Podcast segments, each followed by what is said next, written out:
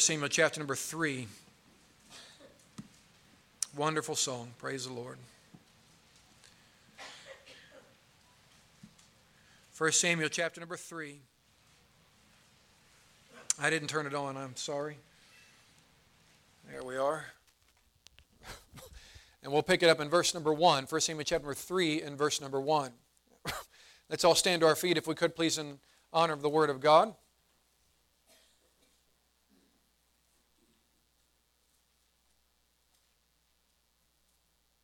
For Samuel not being one of the more common books of the Bible, so give you a little more time to find it there. Don't ever be embarrassed about learning your Bible. Don't be don't don't feel embarrassed if you don't you hear you hear other people finding their place in their Bible quickly and you're still looking. Keep looking. Uh, we've all been there. And truth be told, sometimes I still struggle. I've memorized the Old Testament and the New, but every so often the preacher will say a book of the Bible, and I teach you a little trick here. Now, don't tell people my trick, all right? If, if, if, the preacher has given me the passage and I can't think of where it is, instead of flipping through my Bible lost, I'll just stare at him and nod my head, smile, amen. But what's really going on in my mind is I'm going, Genesis, Exodus, right, got it. then you turn, right? Because then it looks like you know what you're doing, you know. But more than once, still, somebody say a book of the Bible, and I'm like. So don't feel bad about it. You'll get there. 1 Samuel chapter number 3 and verse number 1, the Bible says, And the child Samuel ministered unto the Lord before Eli. And the word of the Lord was precious in those days. There was no open vision. And it came to pass at that time, when Eli was laid down in his place, and his eyes began to wax dim, that he could not see.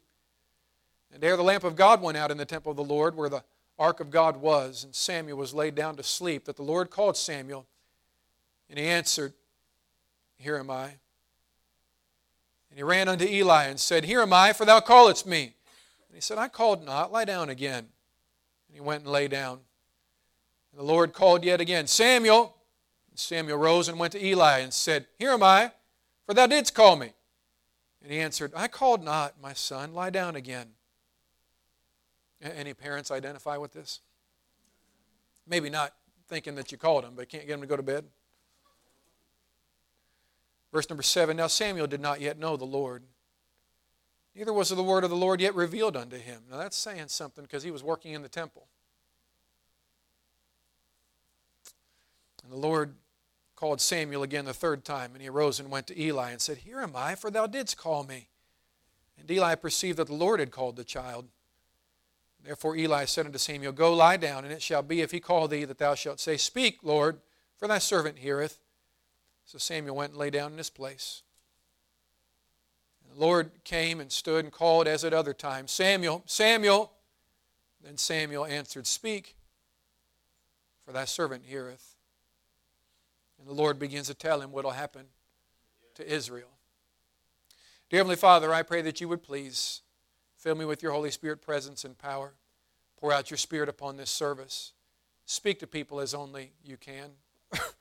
Help us in all the ways that we need. Convict us of our sin. Draw the soul that is nearest hell into salvation this morning. Father, I pray that you would do what I cannot do.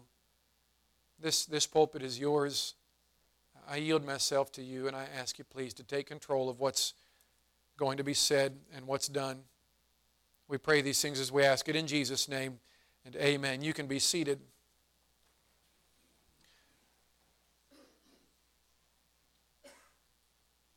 I want you to skip back to the beginning of the passage and see verse number 3. At the beginning of the verse, the Bible uses a phrase. It says, And ere the lamp of God went out in the temple of the Lord, where the ark of God was, and Samuel was laid down to sleep. Now, that word, ere, means before, prior to. And so, what the Bible is saying is that prior to the lamp of God going out in the temple of the Lord, before the lamp of God went out in the temple of the Lord. I've done some study on this passage. Some have believed that it is God saying that the lamp of God had not been tended by the priest and was about to go out because it had not been filled with oil and tended like he was supposed to do. It's possible. The Bible doesn't really say. But there is also a time when, obviously, as morning comes, the lamps would be put out. And then they would be lit again. The lamp is a picture of a few things in the Bible. It is mentioned 13 times. I found that interesting as I looked up the word as I studied for this message and this passage. I figured the word lamp would have appeared hundreds of times in the Bible. In all of the Old Testament and New, it appears 13 times. It is mentioned in different ways and for different things, but often it is a picture of spiritual health. Often it is a picture of the Word of God. Usually, when the word light is used in the Bible, it will be used in correlation with the light that is shed upon the darkness in this world or the light that is shed upon a person's heart and mind through the Holy Spirit and through the Word of God. Light is obviously a symbol of righteousness, of the Lord, of the Word of God, and of things that are good in a dark world. In this time, Israel was living in great sin. And not only was Israel living in great sin, but even in the temple, the place where God's presence dwelt and where He would come down and meet with the people through the priest. the priest at this time, his name is Eli. He's getting older. The Bible even tells us that he had served, I think, something like 40 years and he had gotten fat. That's what the Bible says. Eli was becoming inactive, and he seems to be letting things slip. His own sons are living in sin with a couple of things that they were doing. They were causing men to despise the offering of the Lord because they were taking meat from those that would bring their offerings to the temple. They were taking it by force, and that was never what God intended. They were taking it so that they could have it the way they wanted it when they wanted it. And God had designated a specific time and way that the, uh, that the priests in the temple would be given meat and would be fed. But the sons of Eli, Hophni and Phinehas, were taking it of the children of Israel. Look, if you would please, uh, at verse number 13 of 1 Samuel chapter number 2. the Bible says before verse number 13, the sons of Eli were sons of Belial. They knew not the Lord. Means they were, they were sons of wickedness and worshiping other things, and they knew not the Lord. And the priests Verse number 13, and the priest's custom with the people was that when any man offered sacrifice, the priest servant came while the flesh was in seething, with a flesh hook of three teeth in his hand. And he struck it into the pan or kettle or cauldron or pot, all that the flesh hook brought up, the priest took for himself. So they did in Shiloh unto all the Israelites that came thither. Also, before they burnt the fat, the priest's servants came and said to the man that sacrificed, Give flesh to roast for the priest, for he will not have sodden flesh of thee, but raw. And if any man said unto him, Let them not fail to burn the fat presently, and then take as much as thy soul desireth, then he would answer him, Nay, but thou shalt give it me now, and if not, I will take it by force.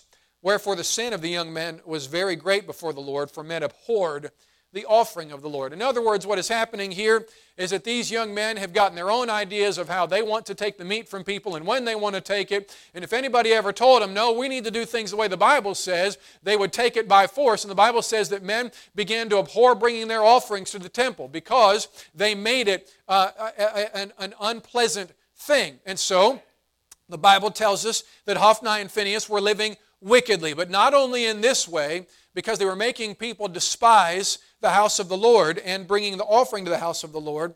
But the Bible says also that they were living wickedly because they were uh, lying with women at the gate or at the doorstep of the temple. And so, when people would come to bring their sacrifices, Hophni and Phinehas were having illicit relationships with women right on the doorsteps of the church. These were two very wicked men. Samuel knew of this And the Bible says in verse number 24, well, actually, verse number 23, he said unto them, Why do you such things? For I hear of your evil dealings by all this people. Nay, my sons, for it is no good reason uh, for it is no good report that I hear. Ye make the Lord's people to transgress. He spoke to them, but he didn't stop them. And they continued to live in wicked sin right there at the temple. God has had it with Israel and with the way that the temple is being conducted. And he comes to Eli, or excuse me, to Samuel, and begins to speak to him. But notice again in chapter 3 and verse number 3, the Bible says, And ere or before the lamp of God went out in the temple, verse number 4, that the Lord called Samuel. And he answered, Here am I. I want to make it clear again. I don't know exactly why it is that the lamp of the temple is about to go out. Is it because Eli had become complacent and wasn't tending the lamp? It's very possible, maybe even likely. Is it just the fact that they were in bed, and that is where they were, and the lamps were on in the temple in order to have some light in the middle of the night, and that they would eventually be put out as the day broke? I think that's very possible. But the Bible does say in verse number three, and ere the lamp of God went out, not was put out in the temple. So I believe that most likely what is happening is that they have not tended to the lamps properly because they have become lazy about spiritual matters. But this is not only a literal event, but it's also figurative. Now, listen to me, please. It's significant that God says this right before judgment is brought upon Israel. It's significant that this happens right before God's presence and glory is removed from Israel. Eli had a grandson that was born not many days after this, after Israel lost a great battle, and his sons were killed. And the Bible says that Eli was fat and he sat on a chair, and when he heard the news of his sons, that he, that, that, that he fell back in his chair and broke his neck and died. And that when one of his daughter in laws heard of what had happened to her husband and what had happened in the temple, that she began to give birth, uh, give birth to her son. And the Bible says that she called him Ichabod. The term Ichabod, or the name Ichabod, meaning for the glory is departed. The children of Israel knew after God had judged them that the lamp had gone out. They had lost His presence, they had lost His glory, they had lost His blessing. And unfortunately, the Bible tells us that there was no open vision. Did you see that when we read it in 1 Samuel chapter 3 and verse number 1? The Bible says the Word of God was very precious in those days because there was no open vision. Now, let me explain that. In those days, God was still giving us the Word of God. It was not all given in one lump sum, it was given little by little. God would inspire men to write His words down, verse by verse, book by book. And at this time, God had gone silent with the children of Israel. He was no longer speaking to them. And God often did this when He was fed up with Israel because they were living in sin against Him. He would go silent. I believe Christians today ought to be concerned about the very same thing.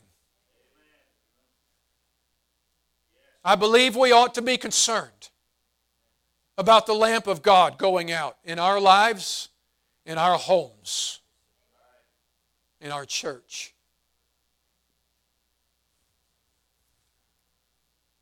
The Bible says in Proverbs chapter number 13 and verse number 9, the light of the righteous rejoiceth, but the lamp of the wicked shall be put out. The lamp in some Christians' homes is going out because some Christians want to live in sin and sit in church pews as if nothing is wrong. The lamp in some homes is going out because for some Christians, they've determined that their sin can be justified because they can live according to their own definition by the freedom of their own will. And we dealt with some of that individual soul liberty in Sunday school this morning. It wasn't intentional that the two go together in some ways, but they do. God gives us the right and ability to read His Word and determine for ourselves what He says, but we are not, with the liberty that God gives us, to excuse our own sin and use the Word of God as an excuse for our sin. Some Christians today are unfortunately justifying lifestyles that are lurid and full of wickedness. And I want to say, before the lamp of God goes out, there are some things that God's people should take note of. How can you tell the lamp of God is about to go out in your life? How can you tell I want to say first and foremost that you can tell when the lamp is about to go out when God is no longer heard.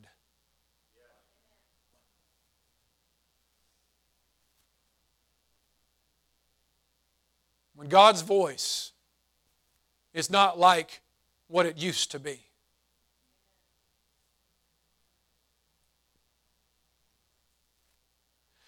Some Christians live today in such defiance against the Word of God. The unfortunate truth is that some people wouldn't even know what the voice of God sounds like anyway. But I want to say that the voice of God sounds like this it sounds like truth. The Bible says that the Spirit of God will guide us into truth and that He is truth. The Bible calls the Holy Spirit of God the Spirit of truth. And truth is falling by the wayside in our homes for opinions. Well, I believe I ought to be able to watch whatever I want to watch. And there may have been a time when you turned on the television and watched things so wicked on HBO and Netflix and all of these other things that you can stream. You know what? I'm not going to go naming shows because there are too many to name, and somebody might say, Well, I don't watch those, so I'm fine. Well, we watch others. The most prominent shows today are filled with nudity, sex, violence, and filthy language. And a Christian ought to have no part of it. And there was a day when, as a young Christian, I guarantee you that you used to have something speaking to your heart when you would do something against God that made you feel bad. That's called the Holy Spirit of God, who's trying to guide you into truth and teach you that you shouldn't be doing that. You shouldn't be watching that. You shouldn't be saying that. You shouldn't be acting like that. And I want to say that the lamp is about to go out if, as a Christian, you no longer hear that voice. And it's not that the voice is no longer speaking, because I believe for the New Testament Christian, the Holy Spirit of God is always speaking to His people, but we can see our consciences with a hot iron as we continue to grieve and quench the Holy Spirit as He speaks to us and tells us to correct our attitude or to turn that television off, to stop looking at that stuff on our phones, to stop acting like that at the workplace, to stop losing our temper in that way, to stop cussing and having a bad attitude. And when the Lord speaks to us, if we've gotten to the point where we can cuss and don't feel bad about it anymore, you're starting to get to the point where you don't hear hear the voice of the Lord. Where when, when we can get to a point where we can watch a show that used to bother us and it doesn't bother you anymore, then that means you're about to lose the lamp of God in your life. The voice of the Lord is no longer heard because you've quenched Him and grieved Him so much that you've become so callous that you don't hear that still small voice anymore. I've said it many times and I want to say it again. It would be really, really good if a Christian would learn to respond to the pricks of the Holy Spirit so that you don't have to deal with the kicks of the Holy Spirit. Because if God can't get our attention with that still small voice and get us to repent in, in dust and ashes, when He just simply speaks to us and says, Nope, you shouldn't be doing that, then as we become more and more calloused over time, what ends up happening is He's got to do something more drastic and more dramatic to get your attention. And that's exactly what happened with Israel. They were no longer listening to the voice of God, and so He stopped speaking entirely, and He's about to get their attention in a really exaggerated way. He's about to make them lose a battle and lose loved ones and lose things that they once had, and He's about to make sure that He gets their attention this time. And I want to say, Christian, please listen to me. Don't let it get to the point where God can't get your attention with His still small voice. Be responsive when that still small voice says, mm. Somebody that my wife and I know dearly and love. I'll just say a family member, told her quite some time ago he loved the Lord, had a beautiful voice, sang for the Lord, went to Bible college, dedicated his life to serving the Lord, and then in Bible college, of all places, started to follow some friends that were going the wrong direction and got away from God more than he ever had before got into the things he never should have gotten into, was doing things and going to places he never should have gone to. And one day they had a conversation because now he's living for the Lord and doing well, but they had a conversation about what changed. What was it that made you come back to the Lord and get right with Him again? And he said this Because I came to a place where when I would get into those sins, it didn't bother me like it used to. And I was afraid of what was about to happen between me and God.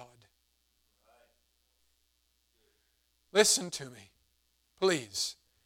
Christian, we cannot get used to not hearing the voice of the Lord. If you're there, please repent.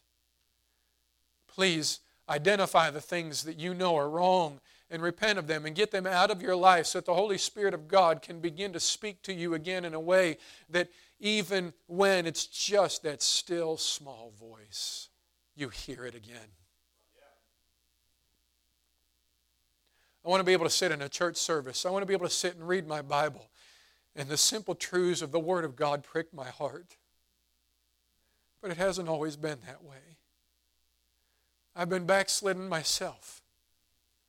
And I know firsthand what it means to be in Bible college and be away from the Lord and not hear the voice of God anymore.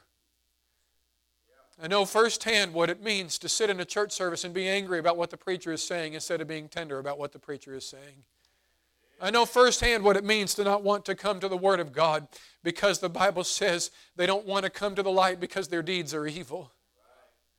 I know it.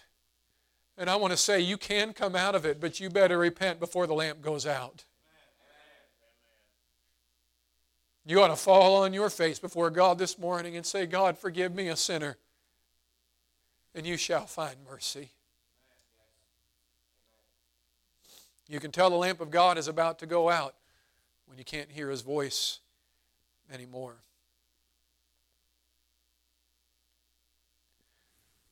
Before the lamp of God out, they didn't hear his voice. Before the lamp of God, out, God uh, went out, it became silent to them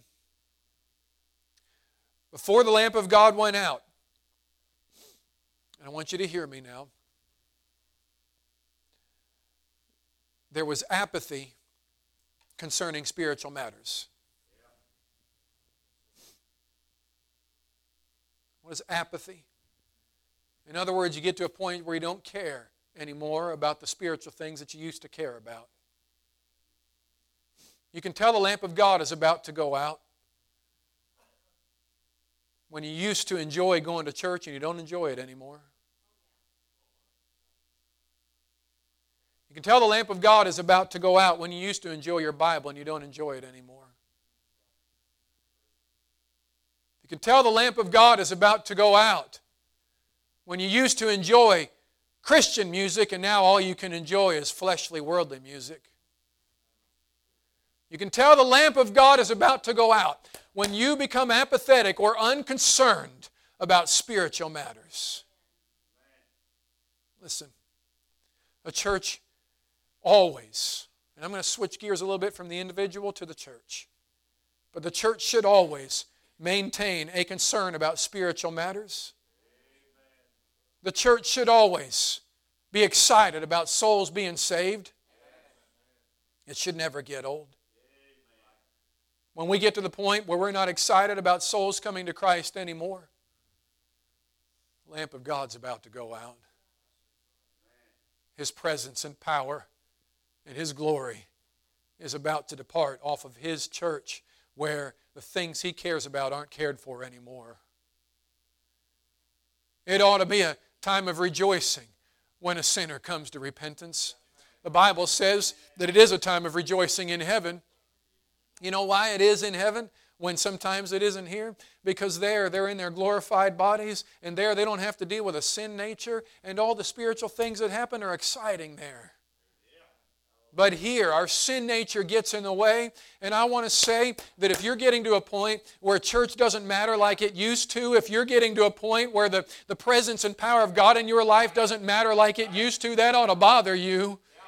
I'm not talking about staying out of sin. I'm talking about the spiritual side of this thing. We're off of repenting from sin. You ought to do that this morning. But I'm talking about the fact it ought to matter to you whether or not the presence of God is in your life. It ought to matter to you whether or not you're filled with the Holy Spirit. It ought to matter to Christians that church is a holy place where we can come and hear from the Word of God. It shouldn't be a drudgery to get up in the morning and come to the house of the Lord. Now, I'm not saying we don't have a flesh. We all have a flesh. And there are sometimes Sunday morning rolls around, Sunday night rolls around, Wednesday night rolls around, and even my flesh springs up and says, I don't want to go to church. I don't want to stand up and preach. There are times when it's time to study, and it's the greatest battle I have all week long to sit down and organize my thoughts and sit at a desk or at a bedside and study. It's not always easy. I'm not saying that our flesh won't at times spring up against us, but I'm saying that we ought to have a hunger for spiritual things.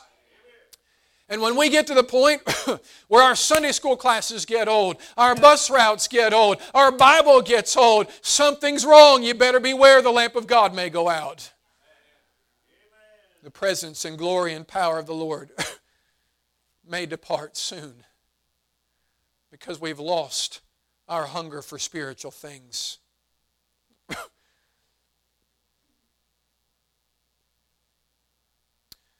I want to say this, and this is going to be more for the young people. But you can tell the lamp of God is about to go out when you lose your respect for your parents. So, what's that got to do with the text? Well, look at it again at 1 Samuel 2 and verse number 23. And he said unto them, Why do ye such things? For I hear of your evil dealings by all this people. Nay, my sons, for it is no good report that I hear. Ye make the Lord's people to transgress. Look at the end of verse number 25. Notwithstanding, they hearken not unto the voice of their father. Huh? Because the Lord would slay them.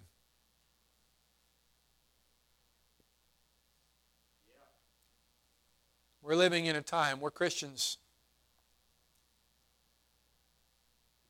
have lost the biblical understanding of what it means to be a leader in our homes to our children.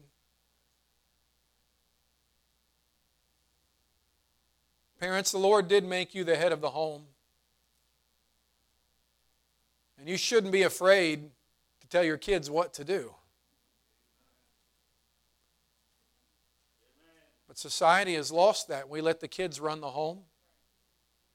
And here's what you're doing you're setting them up to not respect authority if they don't respect you as their parents. And if they don't learn to respect their parents, they won't respect any authority, including God. And one of the reasons why we're dealing today in culture with a generation that despises all authority, they're protesting against everything under the sun that has any authority over them whether it's a school teacher, a police officer, a governor, a president, doesn't matter, a preacher, it doesn't matter who it is. We are dealing with a generation right now that has no respect for, towards authority. None. And a lot of that starts when, in good intentions and with good intentions, parents, in some cases, felt like, you know what, I'm going to raise my kids different because I didn't like getting spanked. I didn't either. But the rod of correction drives foolishness out of the heart of the child. I had some foolish ideas when I was a kid. And every so often, they wouldn't come out unless I had the rod of correction. I'm not talking about beating your kids, not smacking them on the back or on the face or on the arms. There is something called the gluteus maximus that is designed with a whole bunch of nerve endings so that it can be spanked, and nothing else will be hurt but their pride. and that's good. Man, you can't hardly walk through a store anymore. Actually, for the last 20, 30 years, without kids flopping on the floor because they're angry about they didn't get that toy or that candy bar or that piece of gum off the shelf. And parents just letting them do it. Now, I know you think you're being kind to your child, but the reality is what's going to happen is that if they don't learn some respect for your authority, one of these days, when the Holy Spirit of God speaks to them and says, You're going to stand before an Almighty God one day in heaven, and you'll give account for your soul, that they don't have any respect for authority and they won't care whether or not they're going to stand before God. Because they don't believe in authority. Authority means nothing to them. We're not doing our children any favors by letting them be rebellious and run the home. We're not. I love my children, I don't beat them. My wife gets after me because she says I haven't spanked any of them in years. She's right.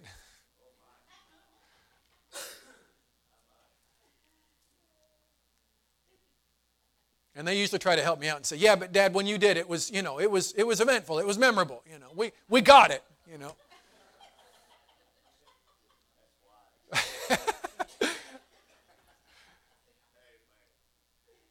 I don't like it. I'm not saying we should like it.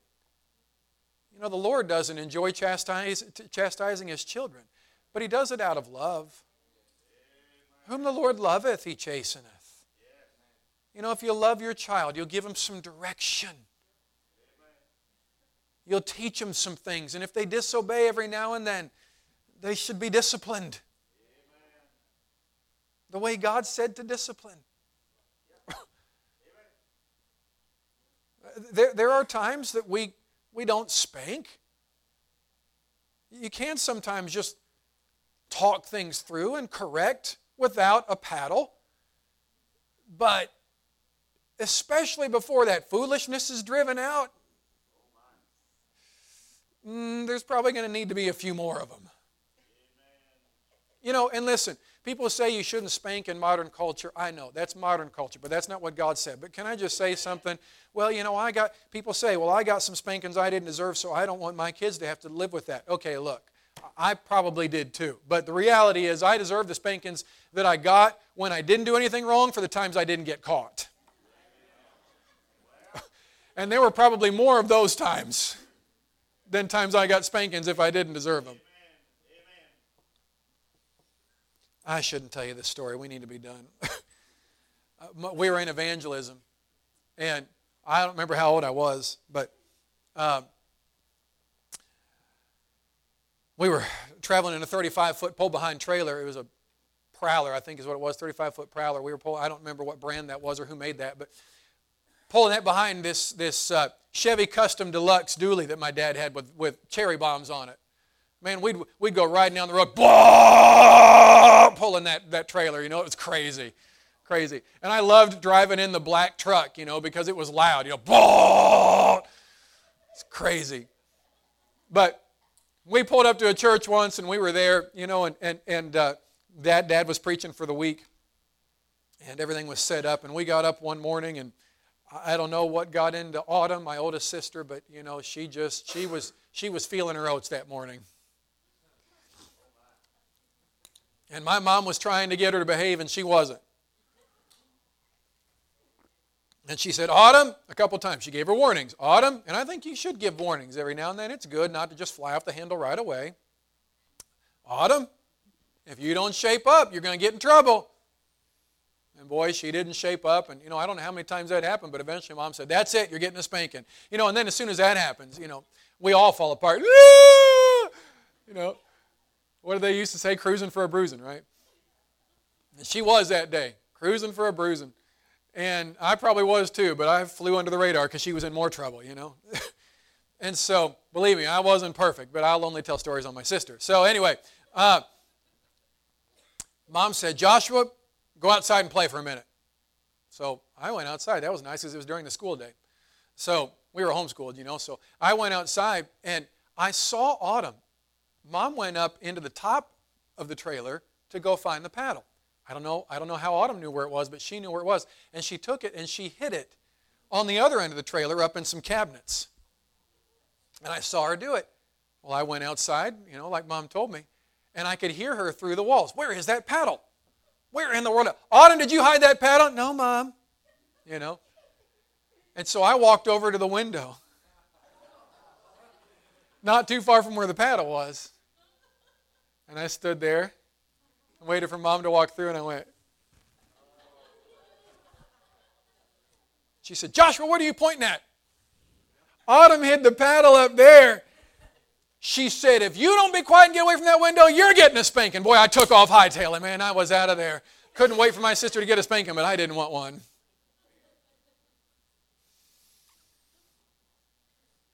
Look, it didn't ruin me, it helped me.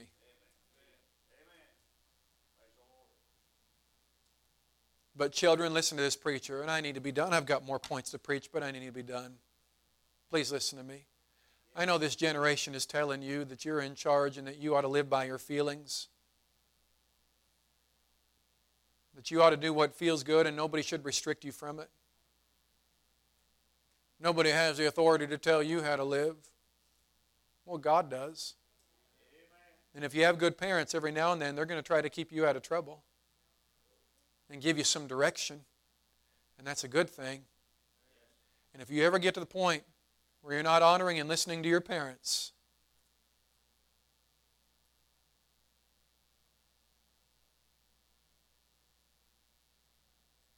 lamp of God may go out in your life. You know, I still, at this age, I still listen to my dad and my mom. I know they've got many years on me and a lot of wisdom. If they tell me to do something, it's still yes, ma'am, and yes, sir. I don't call my dad by his first name. I don't call him the old man.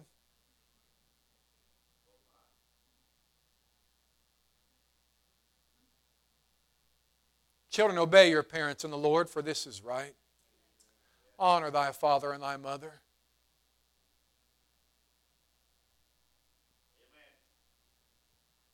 Which is the first commandment with promise. That it may be well with thee, that thou mayest live long on the earth.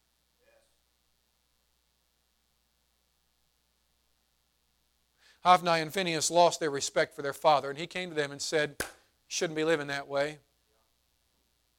You need to stop this and they wouldn't listen. And what happened? In their life, the lamp of God went out.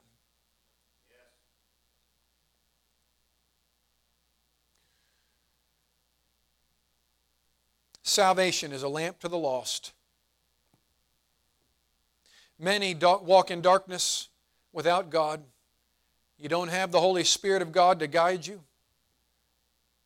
And God can pull us out of darkness and into His marvelous light if we'll repent of our sin and trust Jesus Christ as our Savior. The Bible says in 1 Peter chapter number 2 and verse number 9, But ye are a chosen generation, a royal priesthood, an holy nation, a peculiar people, that ye should show forth the praises of him who hath called you out of darkness into his marvelous light. If you're sitting here this morning and you don't know the Lord Jesus Christ as your personal Savior, I want to say, that God wants to pull you out of darkness into His marvelous light. God wants to pull you out of the eternal darkness of hell and out of the darkness of a life lived without the Spirit of God.